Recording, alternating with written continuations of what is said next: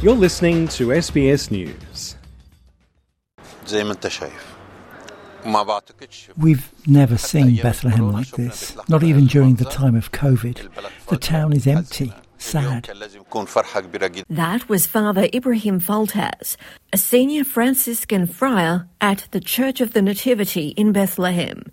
Normally, it would be part of a large annual festival to mark Christmas, typically a major international drawcard for tourists.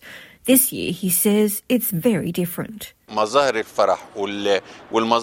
Manifestations of joy and the manifestations that we are used to seeing every year are cancelled. Residents and pilgrims give holiday joys with no pilgrims.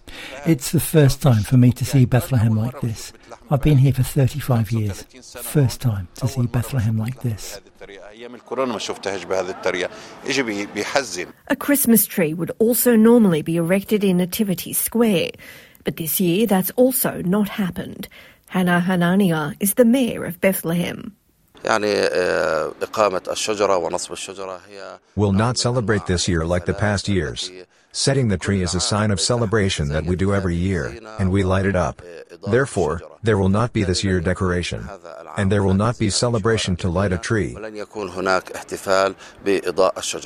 Bethlehem neighbours Jerusalem in the West Bank and has been battered by Israeli Palestinian clashes of years past. But many townspeople are now especially gripped by the current conflict in the Gaza Strip, 50 kilometres away. Amid the fighting, the tourists haven't come either, leaving the streets and plazas of the hilly town largely empty and sombre under a dry winter sun.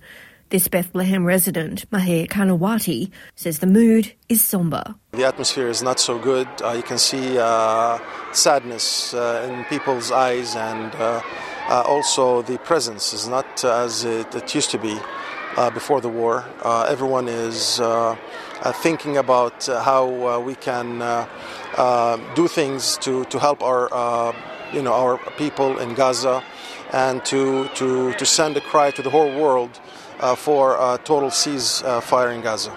One of the Holy Land's custodians, Father Francesco Patton, says they will do their best to carry on. We will celebrate in sobriety, that means without the fanfare and uh, without too many lights, in a more spiritual uh, way and uh, more in the families than uh, uh, in the square. Deborah Groarke, SBS News.